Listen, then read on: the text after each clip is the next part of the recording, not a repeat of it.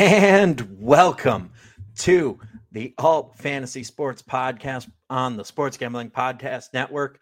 We are brought to you by Edge Boost. Edge Boost enables you to double your bet with no interest. Go to sportsgamblingpodcast.com slash edge today. Nova.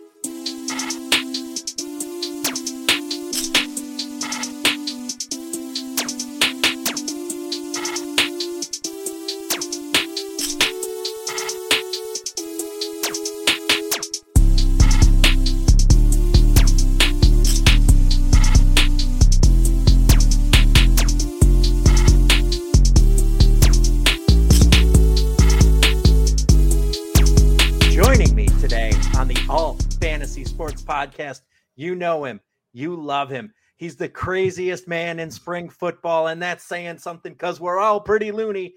The one, the only, the Bronco we all know and love, lover of the blue turf, XFL Jim. Welcome, sir. How you doing? You're not wrong. I do love the blue turf. I, I'm. We subscribe on the podcast to Mountain West. It's a very fun conference. I'm doing great. This is a great time to be alive. It's just so much football going on. We're going right into the USFL, into like prime CFL season. I'm just And ELF starts this weekend. And, you know, for those of you who are true degens, I've been watching some GFL Nord, and that's been fantastic. I've been loving it. It's great. I'm uh, brushing. I wish I knew some German so I could pick up on some words. But fortunately, they call like the positions in English and the penalties in English. So I know what the penalties are. I've been getting in with the uh the Green Bowl and the Kobe Bowl over in the X League over in Japan. Ooh. It's been nice. Has been a fun X League. Jim made a re- return this year yet? Or He no? not. I'm gonna try. I think they play again. So they do every other week. I think they play again in two weeks. I'm gonna try and stre- get away with streaming a game if I can. Ooh, XFL Jim, X League Jim, Pirates of the Yes. spring football. Jim, but we're here to talk about the USFL. Jim, what'd you think of the games this weekend, man? First off, I thought they were better than last week. I thought I'm glad that there was zero blowouts. I'm very happy that there were no blowouts. I was very excited for the games this week. And honestly, they didn't disappoint. I think this is a big narrative week. We kind of got the, the narrative with the Gamblers Showboats game. We had the narratives with what's going on with the Breakers. And then it feels like my favorite team, personally, the Stars, are heating up at a good time. I mean, they've got they seem to be getting the offensive line together and keeping Case Cookus from getting killed. But the most important thing, all eight teams are alive in the USFL playoff hunt. Get on board with it. Get excited. All Dude, of the I've teams could make it. I've been talking about it all year since week one of the USFL this year. The parity has been insane. And I was talking to somebody today. I was like, I don't think it's that the talent level went down. I actually think it's that the talent level and the teams all got better. And I think there's no team that's differentiated itself and is at the high highs like Mhm. the Generals and the Stars were last year and the Stallions, even.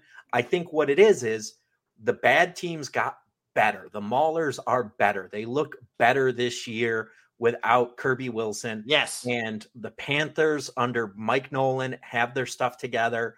And the Gamblers are not blowing leads in the second half. And the Showboats and Todd Haley have heard everybody saying Todd Haley sucks as a football coach.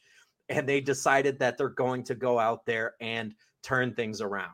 I'm so torn on the Showboats because I want them to win. I want them to be good, but I always want to root against Todd Haley. So it's I been very hard for me. My favorite thing about the Showboats is everybody complained that they didn't keep the old logos, but I actually love that they didn't keep the old color scheme because this league has too much damn red in it. Too much red.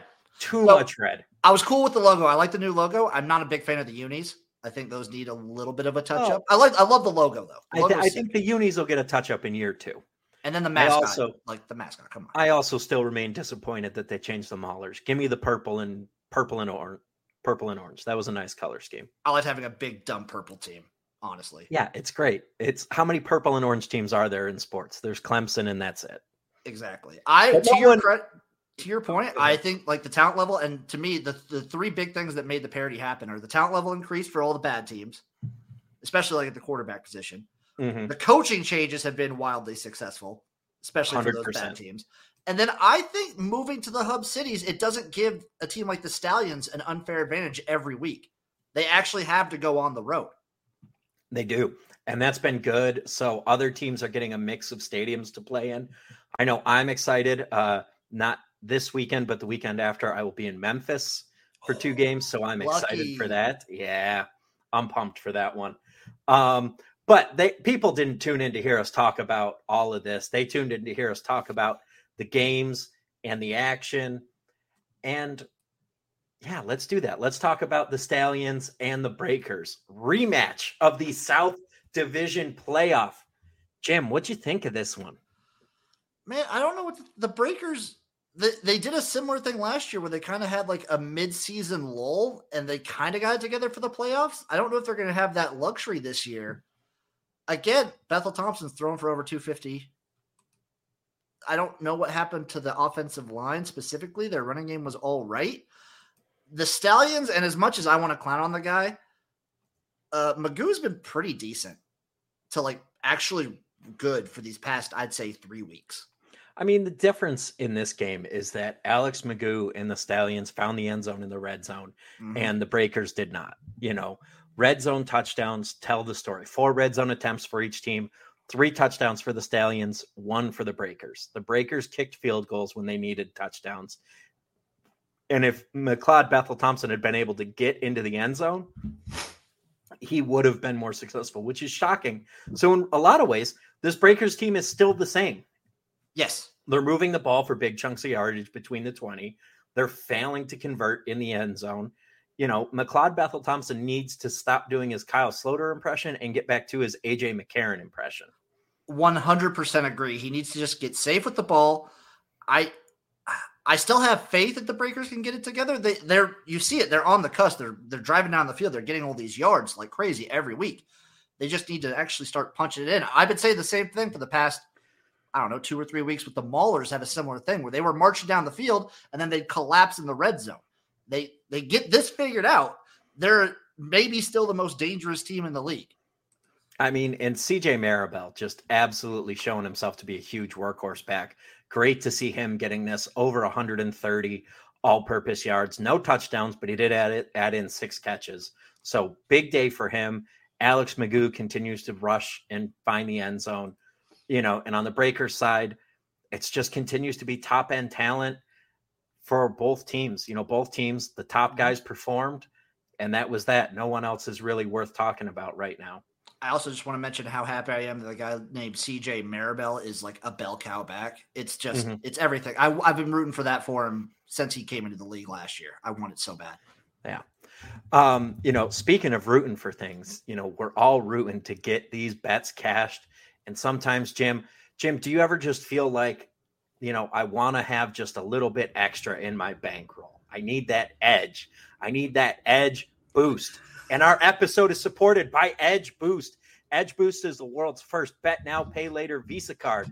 Edge currently offers up to $2,500 in betting advances, which can be extremely, which can be an extremely valuable tool again, Jim, imagine that increased bankroll. Okay. So you get to get this extra bankroll going to put some bets down, and you can double down on your favorite bet or create an awesome middle or even hedge your bets. You know, say you're sitting there. I mean, I know how Jim's mind is working on this one.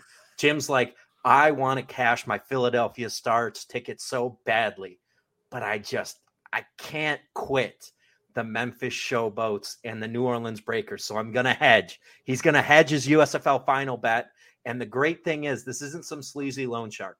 They charge 0% interest on this. Okay. So you can spread this out over, over four payments, pay as you go, increase that bankroll. Great. So you can support SGPN and grow your bankroll by going to sports gambling podcast slash edge to sign up. That's sportsgamblingpodcast.com slash edge. Must be 21 years or older to use. Problem gambling called 1 800 Gambler. Adam, that's what we in the biz call a win win situation. I think so too. I mean, it sounds great. You know, I got to look into it a little bit more. I definitely, I need to one see if I can actually use it. Being in North Carolina, you know, mobile gambling's you know not legal yet, unfortunately. So, but I'm gonna, I've referred all my friends to it, and you know, it's exciting times. Exciting times we live in to be able to do a thing like that. And speaking of exciting times, Jim, your boy Case Cookus and the Philadelphia Stars coming back from the dead. Cue the Undertaker memes right now. They are back and they are looking like the same old stars. God, I've said it. What was it? Two weeks ago, it was a can't lose game for them, and since then they've been rocking and socking and killing it because this offensive line figured something out. They still, uh, you know, I mean, running the ball is still give or take. They killed it this game. Colburn's awesome, but just the fact that they've developed a way to play the game where Case Cookus isn't getting murdered week in and week out, and you see what this offense can do only one sack against last week, which is big after he'd just been absolutely against the Maulers. The Maulers have been mauling people. I mean, it sounds cliche, but they have been getting after it. And then even last week against the Breakers, no sacks given up, which is shocking given the pace they were starting the year at. The shocking. fact that they managed to turn this around, huge kudos. Huge kudos to the Stars coaching coaching staff you know Bart Andrus was never worried. He's like the most calm, collected person on the planet. Bart Andrus wasn't worried when they called him to coach up at Feather River Community College. He wasn't worried when he coached in the UFL. He wasn't worried when he coached the Ottawa GGs. Bart Andrus has been around the corner, and he is a man who is never worried. He's got the world on his shoulders, and it looks like a feather. I love that man. Oh, God, just looking at last year, I remember looking at his coaching resume and I was just like, damn, this guy's done it all. I love it. I love it. That is a football lifer. Also, I'm pretty sure there was a special teams touchdown in this one, wasn't there?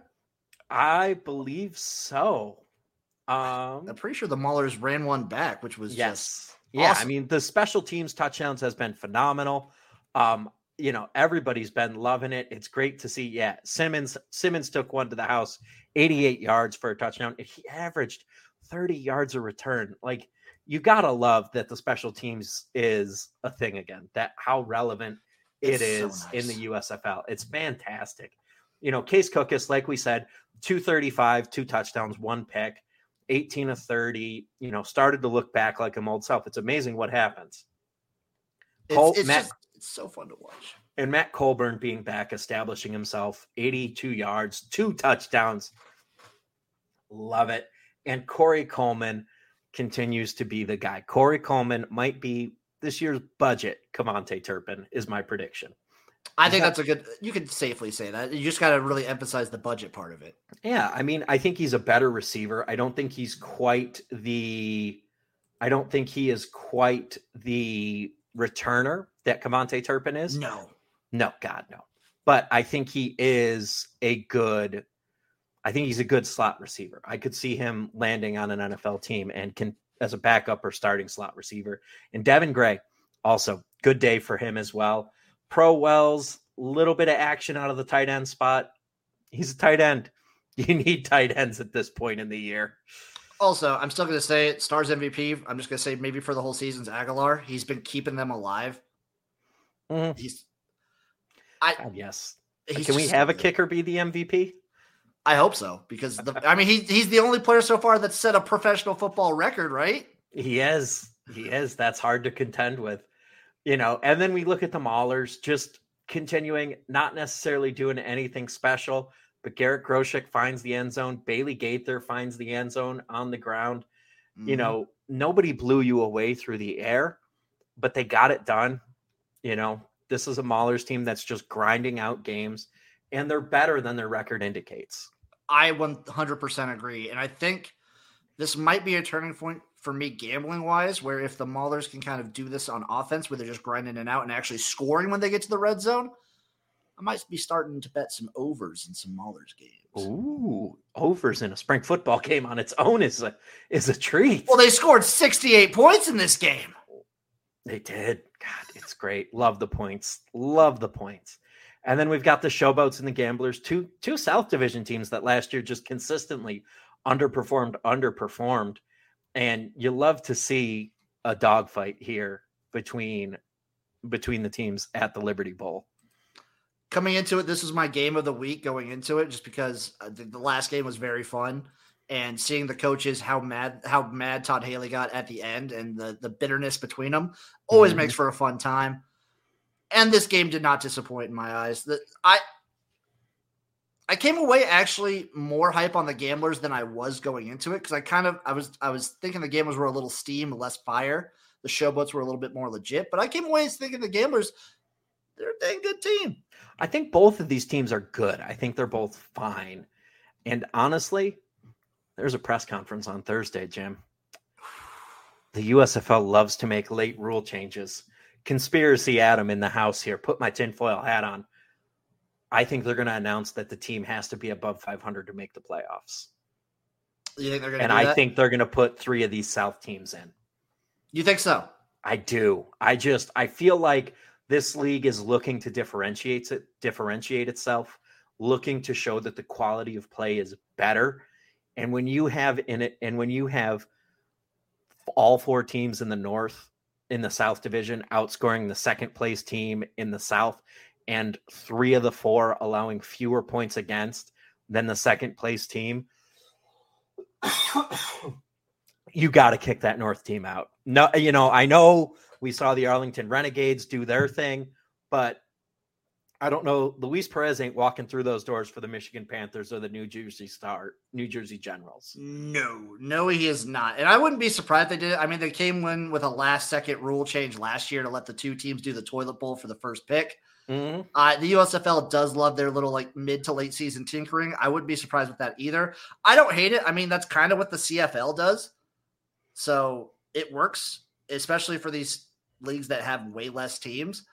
I'm fine either way. I wouldn't. I mean, the level of play would be better if I think more so South teams. I would. I would much right now. I would much rather see New Orleans than Michigan. I would yes, rather only, see New Orleans play than New Orleans be at home. The only reason I was fine with it in the XFL for the Renegades is because I saw the level of play for those last like two or three weeks, and I thought at that time they were one of the better teams. Luis Perez just absolutely, yes. absolutely turned that team around. And speaking of turnarounds, Jim, the conference finals are over in the NBA and NHL.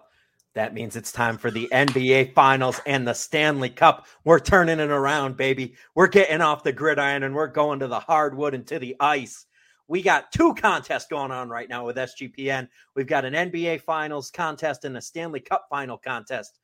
Two free to enter contests exclusively on the SGPN app. You need to pick your series props, you need to pick your game props. Be diligent, Jim. Go in, make those picks for every game, and you could win. They're separate contests. So, two chances to win here, Jim. Two chances, Jim. A $100 SGPN gift card up for grabs for each contest. Download the SGPN app and enter today.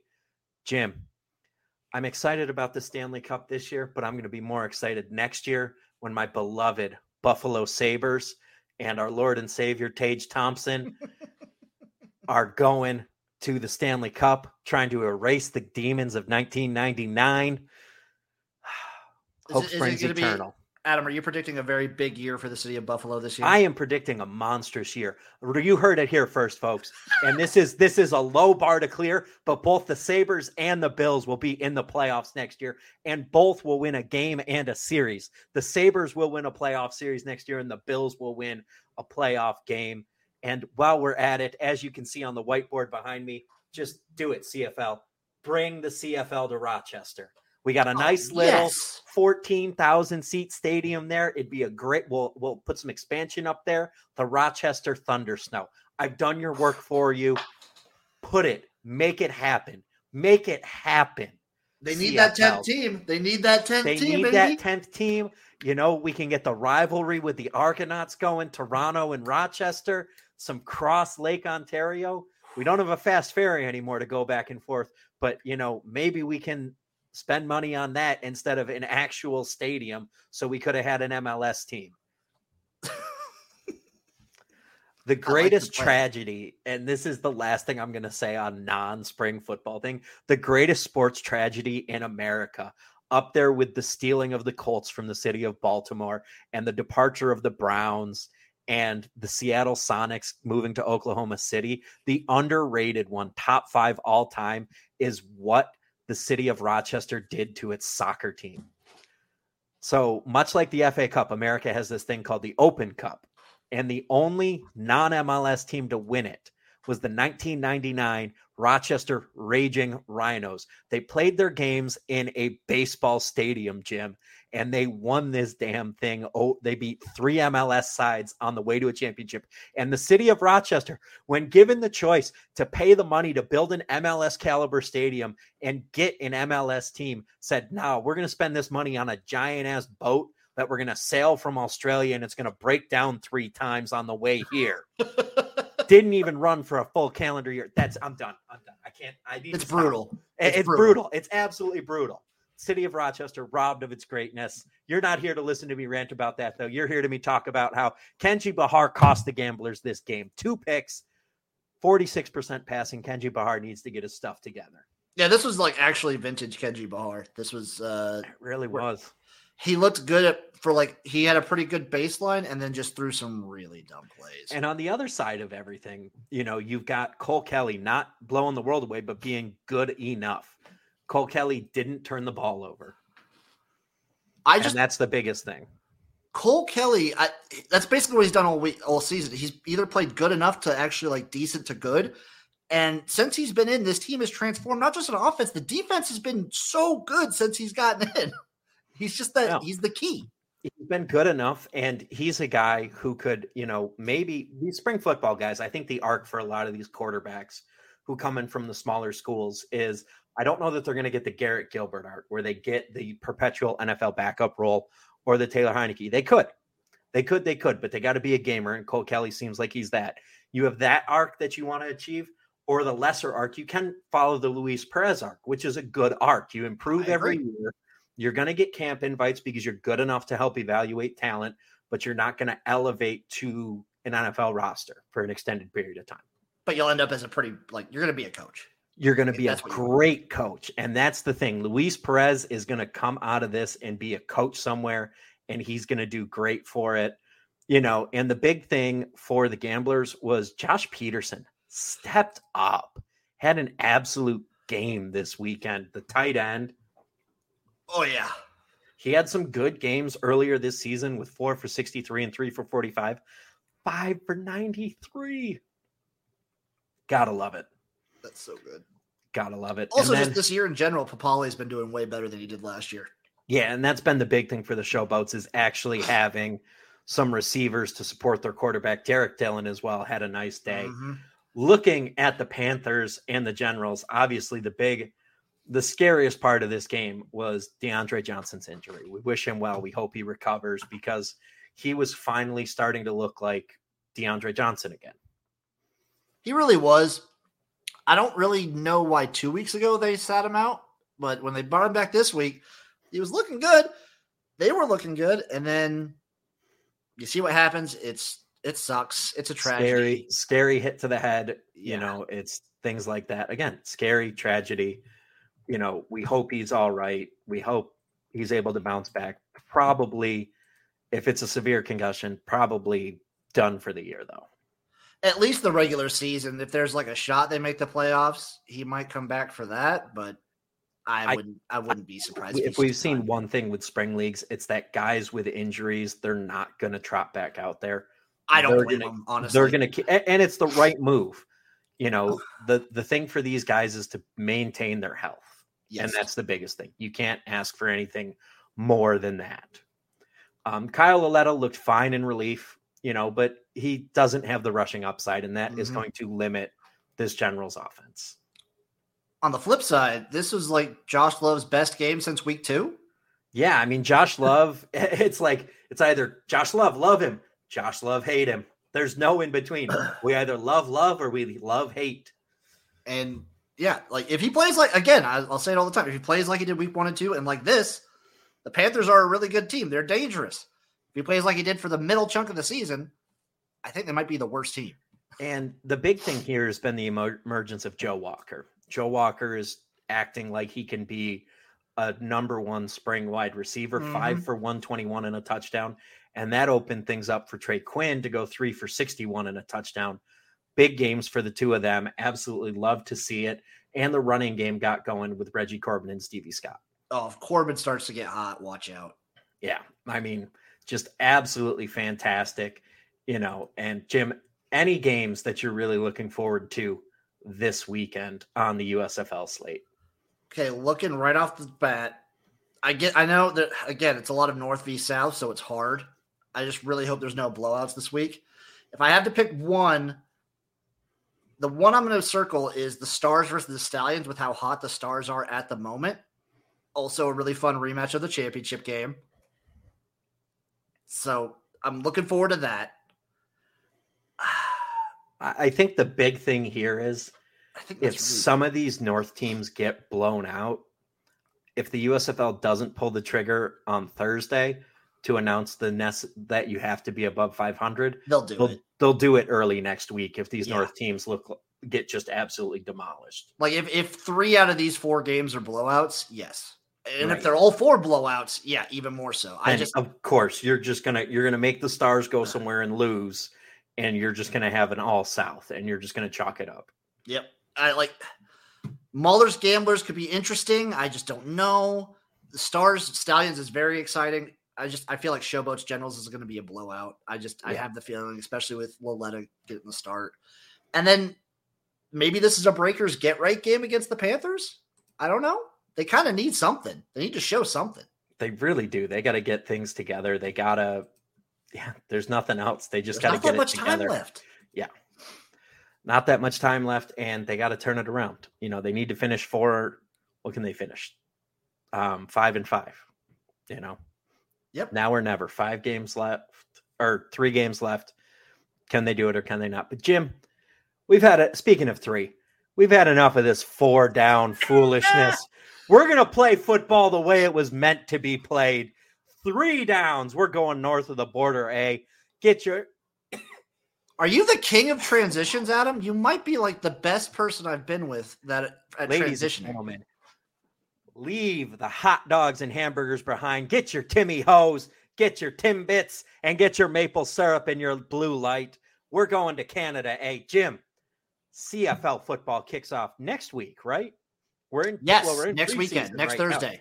Yeah, next Thursday. So early June. We're in preseason right I don't blame anybody for not watching CFL preseason. I also don't blame anyone for not betting it because it's out of every preseason, it's the it's it means nothing. Yeah, but I mean, it does. It means I- something. You see the It's just- players. you see the players and you know what unlike these uh, unlike these spring leagues you d- you get a chance to actually see the players and you can make some picks based on your fantasy team you can get your fantasy team in line with that Ooh. Always coming in from the fantasy angle. That's what I like about you. I, I got it i mean jim we're on to. the alt fantasy sports podcast You have know? to. jim by the way I, I needed to ask you i meant to ask you via dm are you in for a cfl slash elf league I yes, I'll say I yes. so. Um, I had someone actually email me about doing a mega football league that incorporates every league. Oh my god, Jim, I'm in one of those. This is like the most I like it's obscene and I love it and hate it all at once. We draft every player. Your NFL roster is 53 players. So you're Oh sitting there God. drafting like the whoever, Yeah. okay? You have a college team that then transitions to your NFL team. And then I have a spring team. I keep forgetting which spring guys have been taken. I just mm-hmm. drafted Brian Scott and apparently he was on somebody else's list from the XFL in the CFL draft. That was devastating. I thought I was getting Ch- Swag Kelly's backup, and I was good because I'd have the Argos QBs on lock. Jim, this is obscene. You will hate yourself and you will love it all at the same time.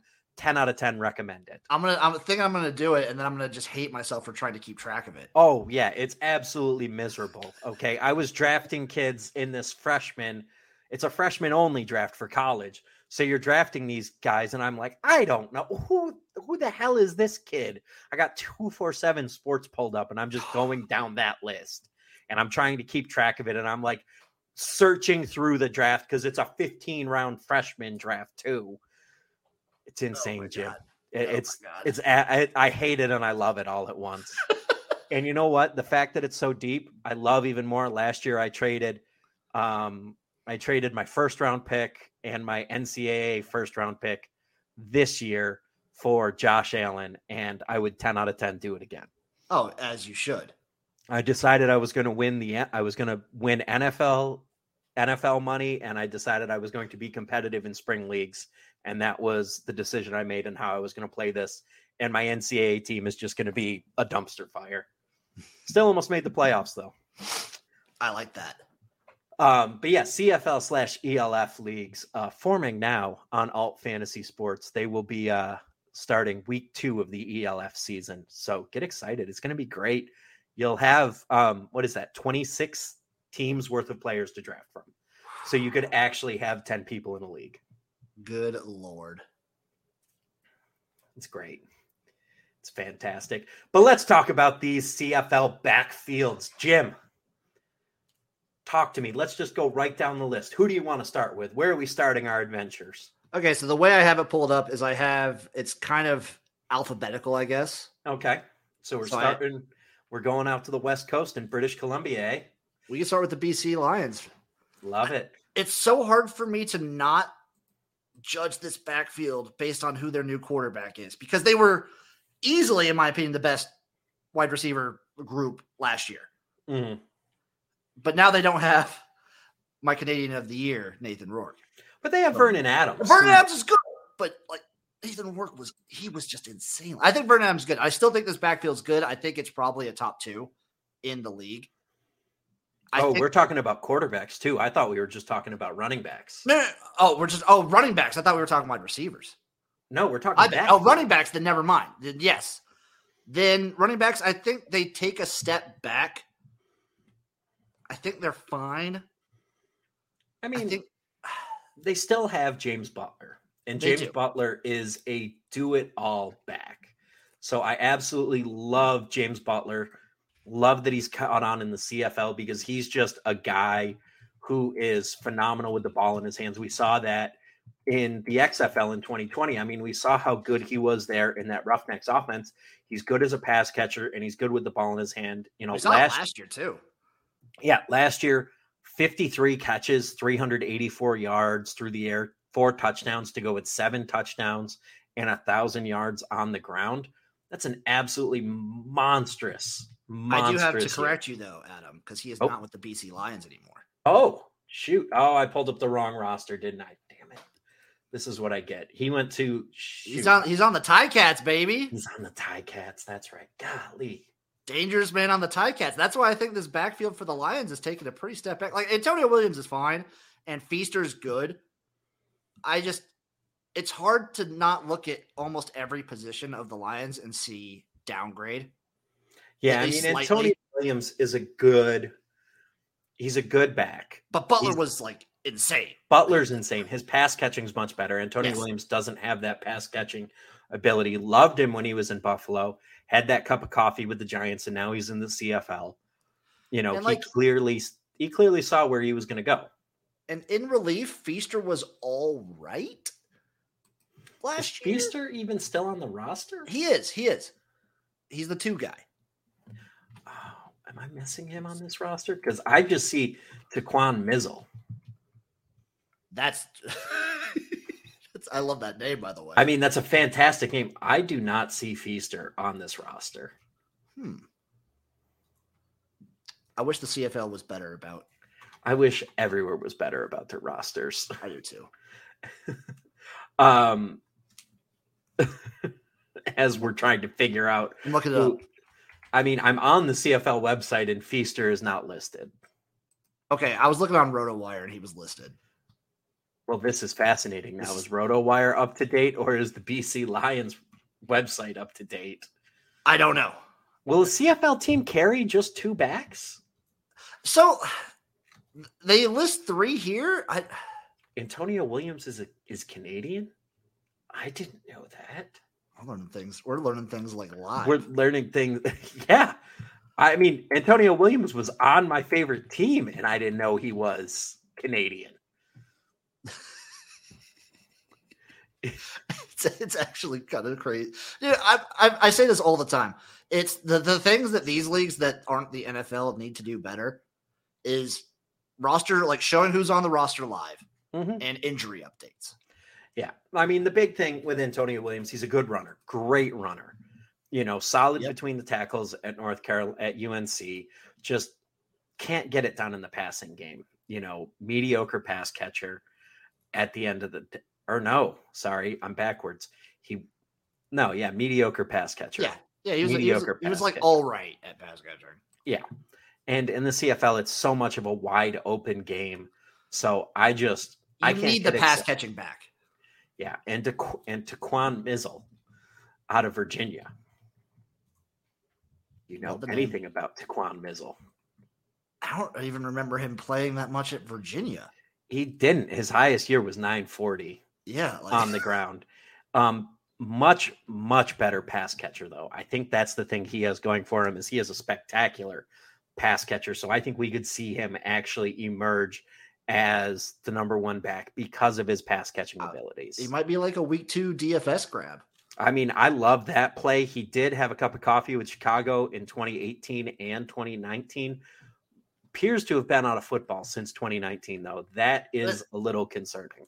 It looks like so 2019 and 2020, he was with the Saints practice squad for like a month. Mm, Oh no, for from September. So for a year, he was with the Saints, and then he moved to the Giants in 2020 until 2021. So he's been out of football for.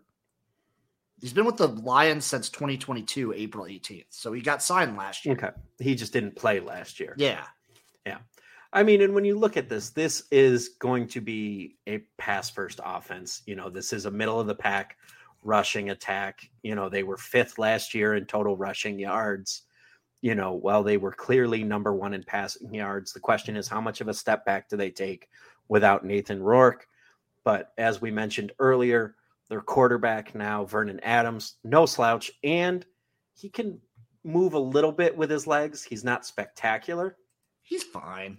He's Like- fine. He's fine with his legs. He's pretty good with his arms. I like Vernon Adams quite a bit, but it's just he's no uh he's just he's no Nathan Rourke. I'm just And you know, if this offense gets 2019 Vernon Adams, this offense could be electric. or if they get like 2021 regular season Dane Evans if he doesn't work out, Mm-hmm. They got Dane Evans too as a backup. I this is going to be Vernon Adams' team. It's going to be Vernon Adams' show, but uh, like it's you could have worse backups.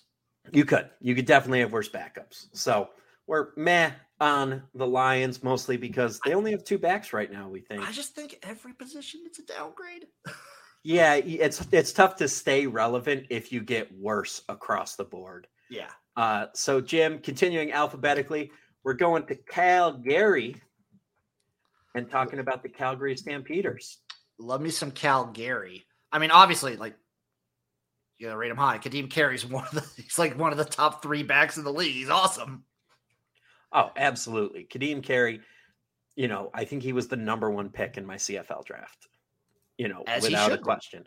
Because last year, thousand yards on the ground, only player, only non quarterback, because I believe Caleb Evans is a quarterback. Yes, only non quarterback with 10 plus touchdowns on the ground.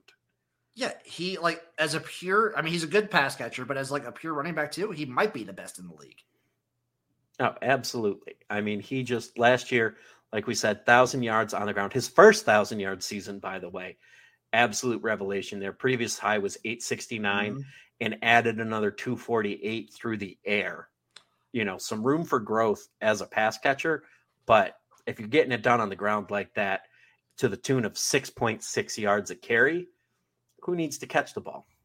Also, just as an aside, like you look at the difference based on the CFL websites. They have what like eight running backs on the roster. It looks like Yeah, I mean.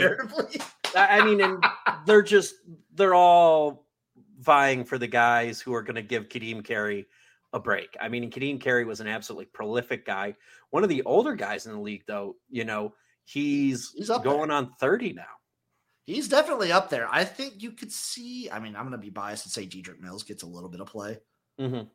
He's just a solid. I mean, he's 228 and 5'10. He's a just power guy. He might be a short yardage guy, even though I know they usually use quarterbacks for that. But I mean, they might use William Langless in that role. They very well could. 220, big, Big physical. boy. Hell, Oh my God, they have a 6'5", 226 back.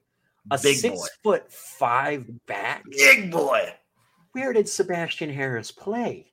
St. Mary's. Howard. St. Mary's, up in the uh, Bay Area. They're in the same conference as Gonzaga.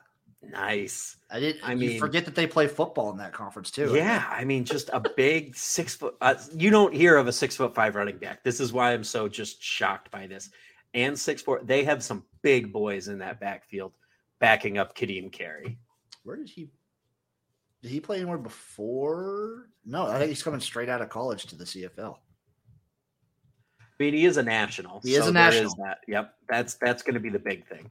You know, he's he's a national. And for those of y'all who don't know, in when we're talking about um, when we're talking about Canadian football, they classify players as either American or national. And what's G? I forget. I always forget. Global. Global or global, and you're limited to the amount of Americans that you can have. Is it on the field or on the roster? I think it's on the field. It's, I think it's both. It's both. So you're limited on the number of Americans because with these domestic leagues, the goal is to keep them on, to keep the homegrown players on the field and have them doing things as much as possible. Yes, Sebastian Howard was actually a wide receiver. So I wonder if they're not classifying their slot backs as wide receivers They okay. They might not be. or as running backs. Sorry. They very because- well might be doing that. because he played wide receiver at St. Mary's. Not a ton of work through the air either. And he also played at the University of BC.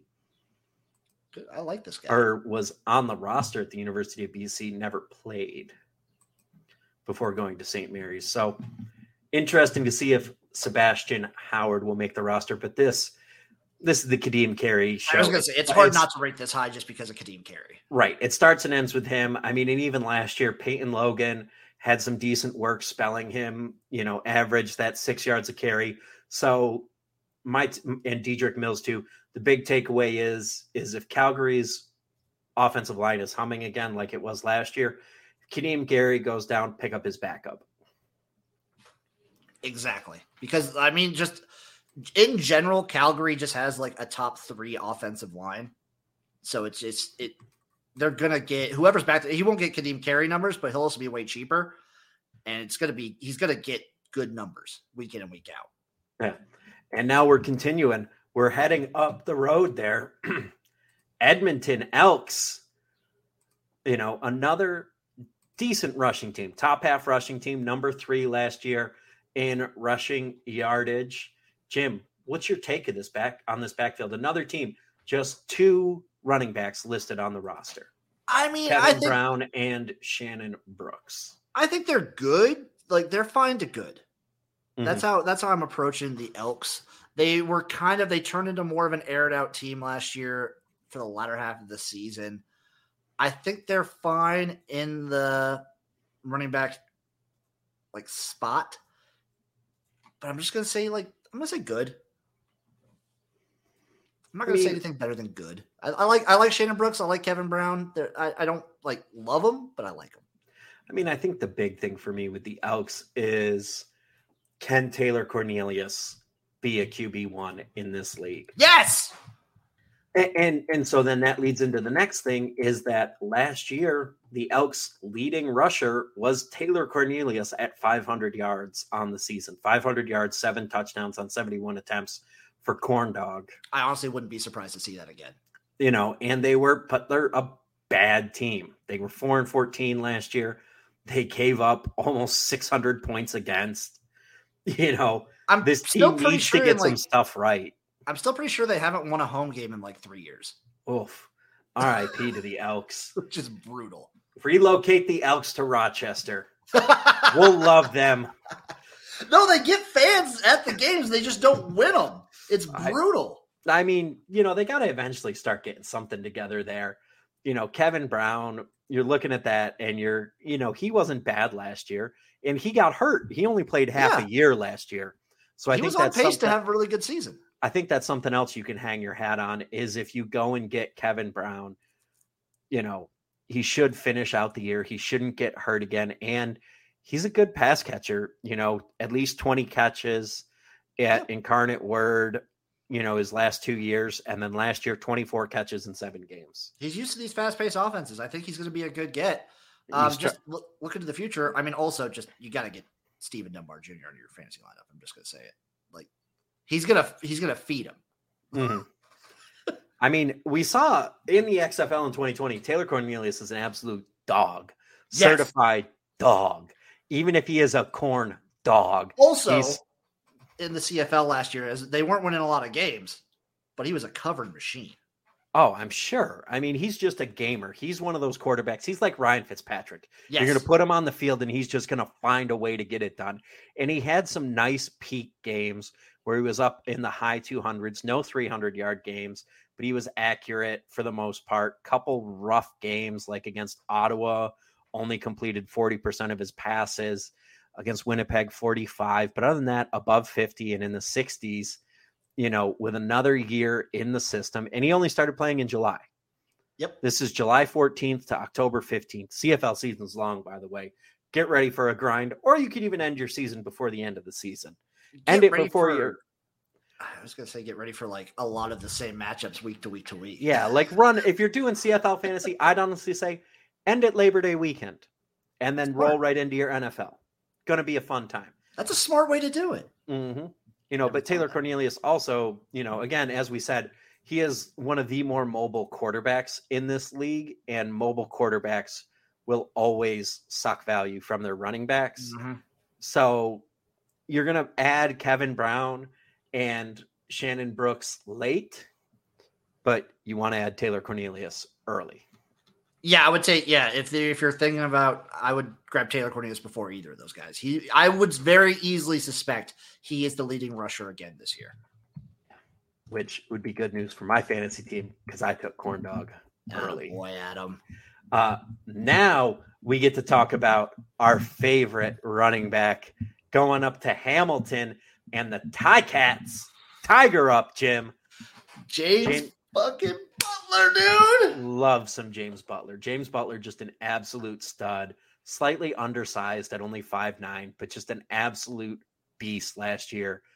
And this Tie Cats offense needs it. They were third to last in rushing offense, but they moved the ball well through the air. They were so bad at running the ball last year, and they were in a similar situation to a couple USFL teams we were talking about, where they'd march down the field and then just would fall apart in the red zone consistently week in and week out. So they were just giving, and oh my god, the second half collapses where they would be up at half and then just fall apart. A consistent running back in James Butler isn't going to let that happen. But I will say, I and I think the other thing that's going to help James Butler is I don't think they got better at quarterback with the If anything, they arrival of the same. I think they might have gotten worse. I mean, Bo Levi Mitchell, he's getting up there. He's 32. His better days are behind him. He hasn't thrown for 3,000 yards since 2019, you know, and even then he's been under 3,000 yards each of his past two years. And he couldn't even make it a full season in Calgary last year. I suspect. Here's my take: he doesn't make a full season this year. It's the Shiltz show. It's my boy Shiltz. Matthew. Matthew- Schl- I, I call him Matthew Schlitz, and then every time I like to do it, every time he scores a touchdown, I chug a Schlitz. I Can you him. still get Schlitz? uh, yeah, you can. Yeah, you can. Where I'm at, at least you can. I, I consist on a diet of High Life and Schlitz. I have never heard anything more Midwest come out of your mouth. You're damn right. He was. I mean, he was like Sch- Shiltz was fine last year. He was pretty good. the The whole Hamilton offense was very confusing. I think to say the best. The issue Yeah. for them is I think James Butler's a huge upgrade. I think they can run the ball. I think they either downgrade or stayed the same at quarterback. And I, I'd argue they downgrade at receiver too. So maybe even more value for James Butler. Yeah, but I think James Butler is the kind of guy who you can just build your entire offense around. They're not going to have an issue moving the ball with James Butler. You know, agree. I, absolutely, absolutely love me some James Butler. You know, and looking at some of these other guys who are backing him up, you know, I'm not necessarily ecstatic about any of them. You know, their main back, Wes Hills, is now in the USFL. You know, and Sean Thomas Erlington, not bad you know, not bad, but only 53 carries last year over 18 games. So how much work was he actually getting? You know, and he's never been a high volume guy, but he does add some in the passing game. Yeah, I think yeah, I think they have like a all right backup list behind him, but this is easily the James Butler show. I think the whole team is the James Butler show. Yeah. Oh, for sure. For sure. For sure. Not even a question. So after Hamilton, where are we going? I got to resort my list. We're going to Montreal. Montreal, a team I'm actually kind of interested in this year. He would be interested in the team from Quebec. Uh no, I mean stinky French people, but whatever. French people. Like, uh, don't, don't let the French hear you call the call Quebec stinky French people. They're not going to be happy with you. I don't like them either. I think they're. I think they have a good enough backfield. Like, I think Antwi is a good guy. I think he's a good back. I think Stanback is. I think they have like a lot of depth at the running back position comparatively. My question to you is: Can Antwi actually find the end zone this year? That's no touchdowns, 100 attempts, 600 yards on the ground, 30 catches, 200 yards through the air, a goose egg in the touchdown department. If he does, he's going to be an insane value. Well, and the thing is, is in Montreal, is they love to just give it to the quarterbacks down around the goal line. That's you know, the issue with them. Yeah. Dominique Davis, is he still on the roster? Hold on. At quarterback, they got uh, Caleb Evans and Cody Fajardo. So what they'll probably do is have Caleb Evans be the starter, and then they'll just put in. They have Davis Alexander too, but um, they'll probably put like Fajardo in for close end zone running because of his leg ability. Mm-hmm. He's getting up there in age, but he can still run it decently. Yeah, I mean Fajardo definitely. I mean, I think he's going to be. I think he actually has a chance to be their quarterback throughout the entire year. You know, I just look at him and I see a guy who can do well, who can move the ball in all phases of the game. You know, but again, I think it's going to come down to the any running back upside is going to be severely limited by you know the lack of touchdowns. Right. And they went out and they brought Caleb Evans over, like you said, from Ottawa, and they brought over Cody Fajardo, guys who had eight and 16 touchdowns respectively. It's clear what they want to do around the goal line. Yes. They are going. These guys are going to be your rushing touchdown threats. It's the. I just it, it is hard to get behind Antwi just because he'll get you the yards. I guess he's consistent in that. You just no running back on this team is going to be at all consistent or even relatively a threat for touchdowns. No, I mean I like Antwi and maybe some Walter Fletcher. You know, yes if is Fletcher. Yep, both still on the roster. Guys that I'm interested in. You know, I'm not burning top. I'm not burning high picks on them, but I need them on my team. And I'm just, you know, we're gonna wait and see. Is it a timeshare between uh, Evans and Fajardo, or is it Fajardo, or is it the Fajardo or Evans show? I don't know, it all depends to me which Cody Fajardo shows up. He was like very hot and cold in Saskatchewan, but also I will say Saskatchewan had, in my opinion, like the worst offensive line in the league last year. They were just letting him out to dry. So we'll see what he does with improved offensive line play. Caleb Evans looked good. Like he actually looked good for a decent chunk of the season. I don't know. I could see this. I I would do like a coin flip to who starts. I would pick both of them, and I would stash Antwi. I would spa- I would stash Antwi down the roster as well.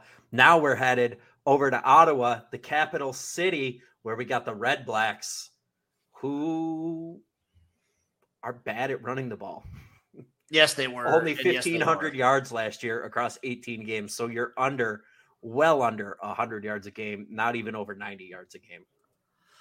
I think this might be the worst backfield arguably. it's like I don't know. A lot of these guys are fine. Like I don't know, man. You're they don't. They don't like to run the ball. You're not excited about Demontre Tuggle and Devontae Williams. I do like Tuggle. I do like Tuggle. Devontae Williams is fine. He's whatever. Where was Tuggle playing last year? Like Devontae Williams is a little undersized for me. I mean, but it's you know, undersized backs do well. I mean, James, if you're out on if you're out on Devontae Williams for that, you should be out on James Butler. the, the issue is, I've seen what James Butler does in these leagues. Right, and what I would also say with Devontae Williams is if they can get him going like he got going at Southeast Louisiana, where he was a 600 yard rusher and a fought in an almost 600 yard receiver that's a guy who should excel in this league if they can get him in space, if they can use him. You know, he seems like a classic slot back to me. He's a guy who you're going to run at the line and you're going to get him to create mismatches with his speed. Yes, I think it all comes down to how does he as a pass catcher, similar to a lot of these backs. Even if he's undersized, how does he come Oh, he's a the pass catcher? great pass catcher. They just need to figure out getting him the ball, and they might have upgraded at quarterback to Jeremiah Masoli, but I mean- another guy whose best days are clearly behind him. No, I mean he was looking great last year until he died. I mean, when was? Can you tell me the last time Jeremiah Masoli started double-digit games? uh, four years ago, maybe. 2018. That was close. He's played in 12 in 2021, but only started nine. You know, the thing is, is he's never been healthy and he's never been a consistent starter either. The only time he started, would have been last year. he would've started 17 games for Hamilton in 2018, started 10 for Hamilton in 2016 or 2017. And 2018 was arguably his best year, 5,200 yards passing. Oh, easily. And the thing that you got to like about that upgrade is, is he's not the rusher he once was. That's also fair. I mean, in four games last year, he threw for a thousand yards. He did. He did. That's nice. And that's gonna And that so that could be a boon for Devontae Williams. If you know, I'm Yes. I'm talking myself a little bit into Devontae Williams here, and maybe Demontre Tuggle a little bit, who was with the Bears last year. Uh, I looked it up. I just it all it all comes down to Masoli's health, in my opinion, because they looked like a pretty good team. They were competitive with, with Winnipeg when he was healthy. They were like winning games when he was healthy. Those like a couple of those four, and then the second he gets hurt, this team just collapsed and was they fired their coach. They were just awful. They were one of the bottom two teams in the league.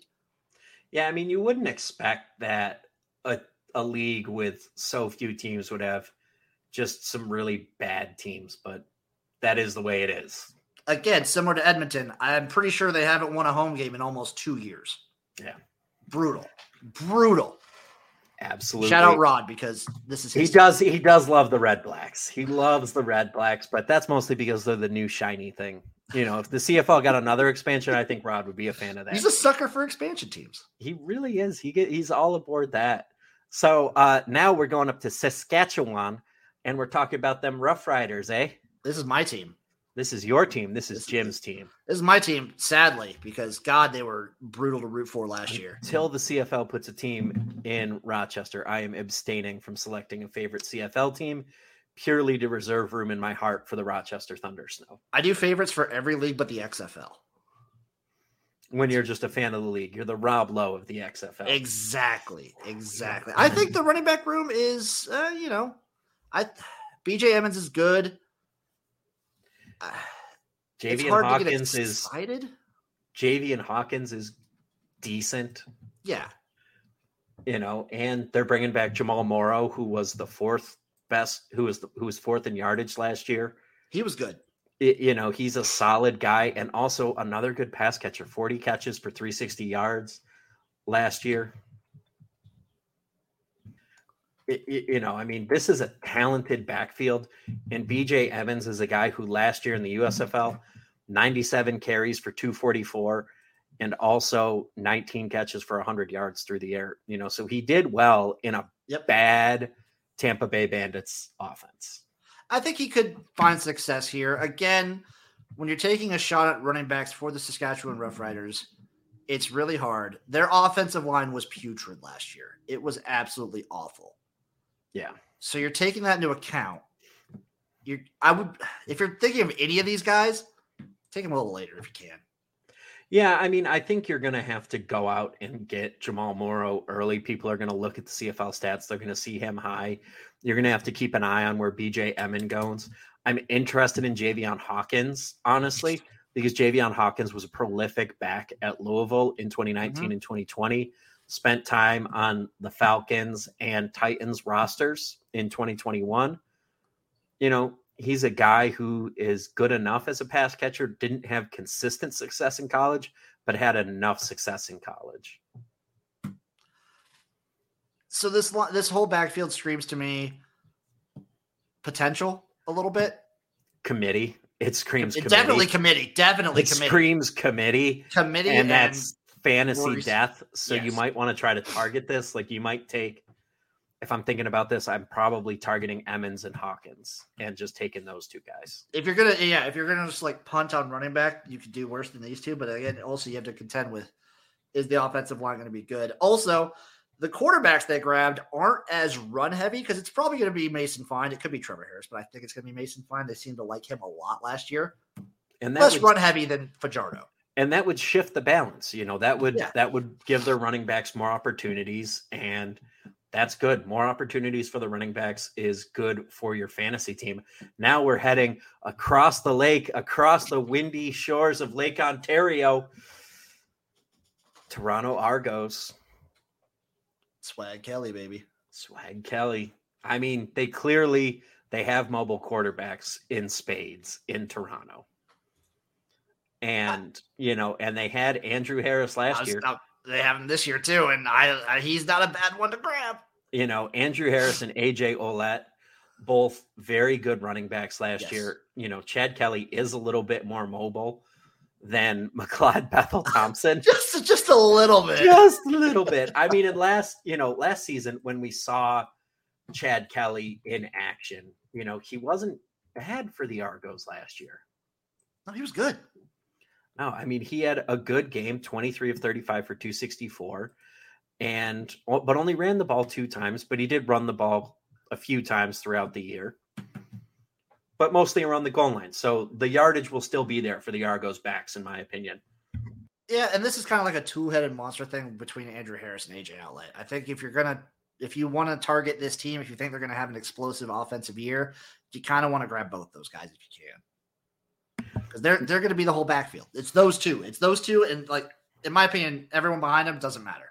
Yeah, I mean, I think Chad Kelly is I think Chad Kelly, if he can get the passing game together and this elbow injury isn't anything, I think he could be an upgrade over McLeod Bethel Thompson purely because he's a better athlete. Um, and there's going to be some loss in value there for all for Alu Olu Oli. Uh, say it again. AJ Ouellette. AJ Ouellette. Uh, he needs to get traded to Montreal ASAP with that name. CFL, make it happen. Alouette on the Alouettes. Yes. Um, you know, but Harrison o- Ouellette are both good backs. Yeah, I think the combination of the two of them, they make a great back, but it's you got two of them. You're going to split time between the two of them. Yeah, but again, in spring, as we've seen in spring leagues, it, you got to have if a guy's going to consistently have split work, that's better than a guy who's going to inconsistently have boom work. Yep, that's how you win these leagues. So, uh, looking at the last team. We're headed up to Winnipeg and the Blue Bombers. Jim, give us the lay of the land for the Winnipeg Blue Bombers. Please. I mean, dude, it's Brady Oliveira. Come on. like he's the guy. He is the guy. For those he gets people, it on the ground, he gets it in the air. This team is again, they're the favorite like every year for a reason. Brady Oliveira, for those unfamiliar, had 12 over 1200 yards last year and had one five total touchdowns. So another guy who's going to struggle to get into the end zone for you, which is going to hurt at times. That's going fair, a to lot hurt. of running backs are going to struggle. Right. I mean, and that's the thing in the CFL that is a big change you need to get used to is a lot of teams have a big bodied short yardage quarterback who eats up some of those options. Mm-hmm. The thing that Winnipeg has going for it is the guy they had doing that last year currently starting for the New Jersey Generals, Dakota Prukop. Yes, sir. So, and you know, this feels like it's Zach Collaros' team.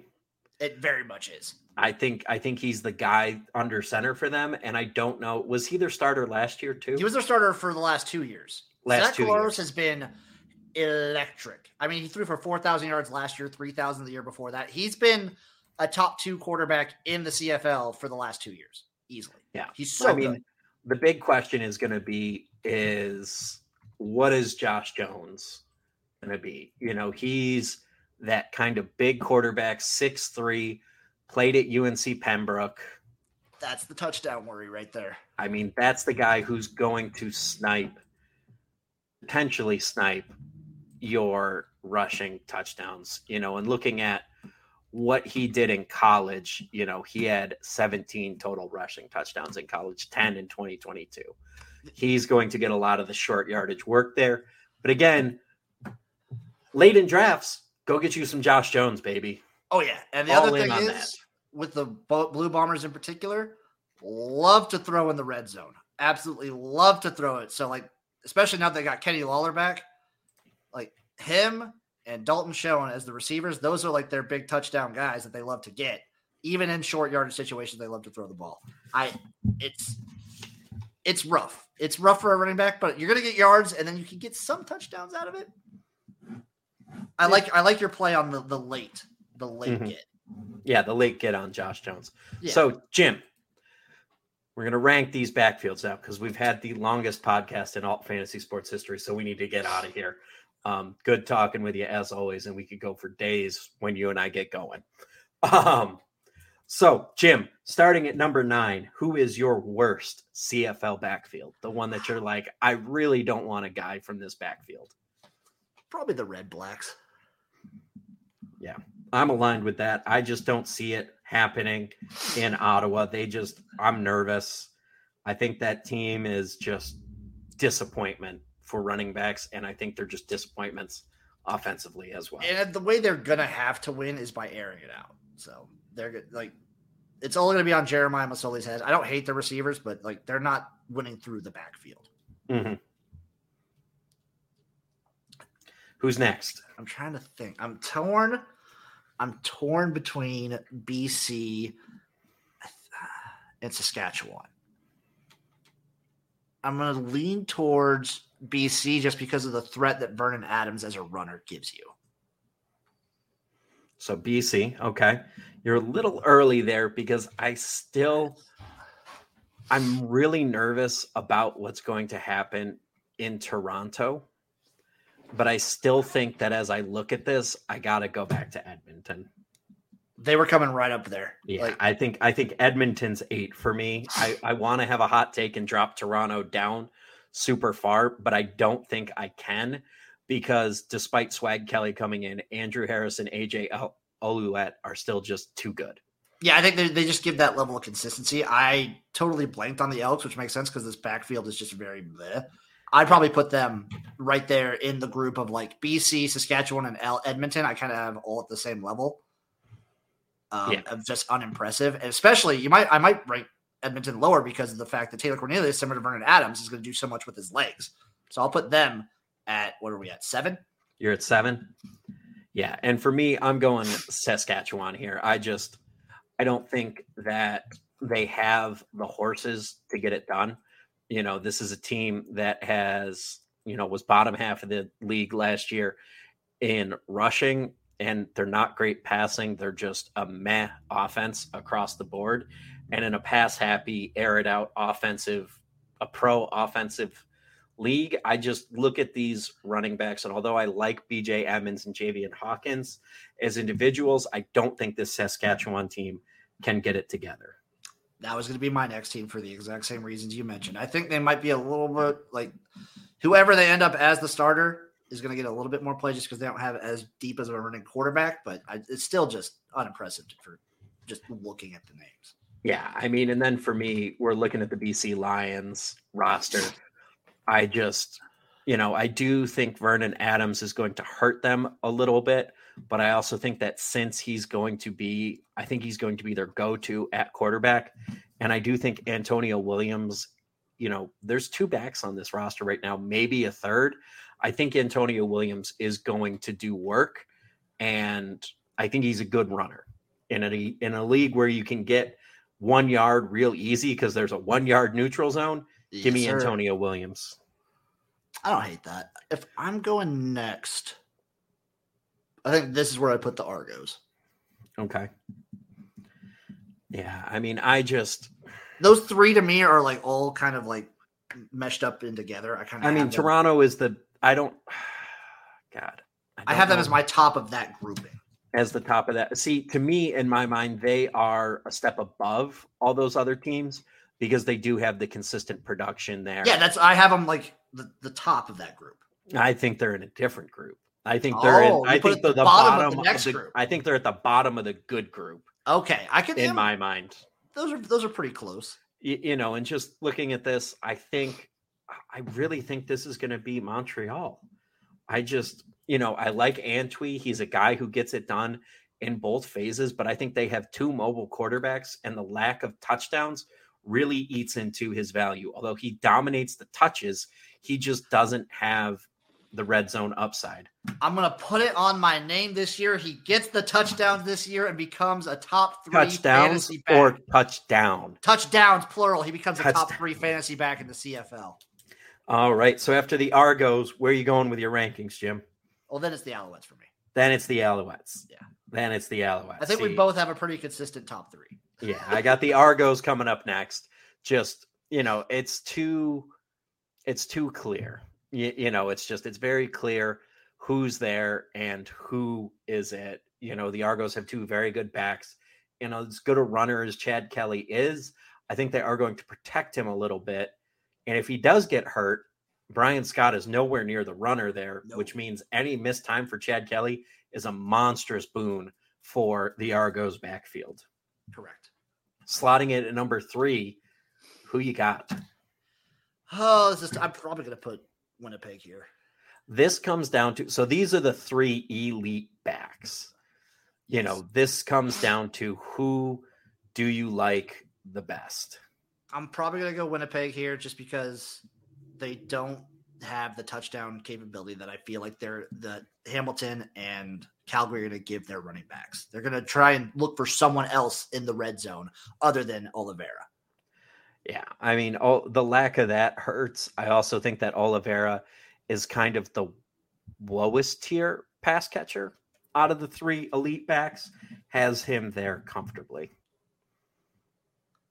Yeah, I mean, I just look at it, and Kadeem Carey and James Butler both outgained him last year with Oh, I, I think they're fewer going to get games. way more with play. fewer games. Yes. and he had the lowest receiving total per game. You know, I just I can't get on board with that. It's you know, Oliveira to me is he's as good as he is, like he's a top three back. But Mhm. out of the main guys, he's the less he's the least involved with when it comes to like fantasy scoring. Like he's super clutch when he needs he's clutch. A lot of these guys are clutch, but like I'd put the other two definitely consistently over him. Similar with the like Zach Collaros is a very clutch quarterback. He's a good quarterback. Last year he was not better than Nathan Rourke. it's just a fact. This team is just they're clutch when they need to be. yeah. Number two, who you got? this one was tough. This one was tough. Okay, I'm gonna not take offensive line into account because otherwise it would be. I'm, I'm putting Calgary. I'm Why aren't you Calgary. taking offensive line into account? because I want I wanted to just be the running backs. Like I just I feel like But but you can't you can't divorce them from the situation. That's you fair, have to that's think fair. about that. We did that for the rushing QBs. We took guys down. a fair, that's fair. because of that. I still think I still am gonna go Carey because he's not as elite of a pass catcher as James Butler. I mean, I think I think James Butler is a better pass catcher, and I agree with you. I have Calgary two, Winnipeg or Hamilton one, because I think James Butler is him. I think James Butler is the guy. He's the best in the league. He's the best guy, and James Butler deserves the success. James Butler has seen a high level of success, and I think that last year, you know, he's been in the CFL for two years now. In 2021, he was getting acclimated to everything. He had about 500 yards rushing and another 250 through the air in 11 games. And then last year in 17 games, he just absolutely exploded onto the scene. I think he's going to continue that. He's still young. You know, he's at his probably peak of his powers right now. And I think he deserve and I think he's going to keep getting work. And I'm excited to see all the things that he does this year. I'm excited for the James Butler breakout year. I am as well. You saw it a little bit last year. He was awesome, and I think he. Could, I mean, he could probably expand on that this year. Honestly, he's just he's a more focal part of the offense. Excellent. So, Jim, before we go, we have talked about it all day. We've Oh, talked yeah. about edge boost and the ability to double down. Jim, give the fans your edge boost double down play of the day. I'm going with the future. I'm going to go with the USFL future. So I already I'm sitting on the breakers at plus like 750 right now. So I'm going to do a little hedge. I'm going to get a team from the north that I think has a shot. I missed my shot on the Stars. I missed it because they were like 10 to 1 a few weeks ago. I missed that shot. I'm going to take it, Adam. I'm going to go long shot because I think if they clean it up and just They're at home the rest of the season. Give me the Maulers, 16 to 1. Ooh, ooh, ooh. That's not a hedge. That's a lotto ticket, my friend. But I love it. And that is how you capitalize on the double down, Jim. Jim is going to take that double down. He's going to sprinkle it over the next couple weeks. He's going to pay it off because he's a responsible degenerate, Yes. but he's going to try to cash that long shot ticket in addition to his safe. You hedged first. You did a preliminary hedge. yes, yes. you wanted yes. to find the long shot later on. I like this. The reverse hedge. Jim took the hedge on the nice That's what these spring leagues are about. This team Love can it. get hot. They're, you've seen their offense can get hot. 16 to 1 is, Love is, it. criminal with how close the North is. Love it, love it. So to ca- y'all, if you want to take advantage of that edge boost, go to sportsgamblingpodcast.com slash edge to sign up today. That's sportsgamblingpodcast.com slash edge. Ladies and gentlemen, that is the man of many, many names, XFL Jim, USFL Jim, X League Jim, ELF Jim, CFL Jim. And today he was CFL and USFL Jim. We thank you for joining us, sir, from the frozen tundra of Ontario. I am your host, Adam Pelletier. Bring the CFL to Rochester, and we will see you next time. Woo!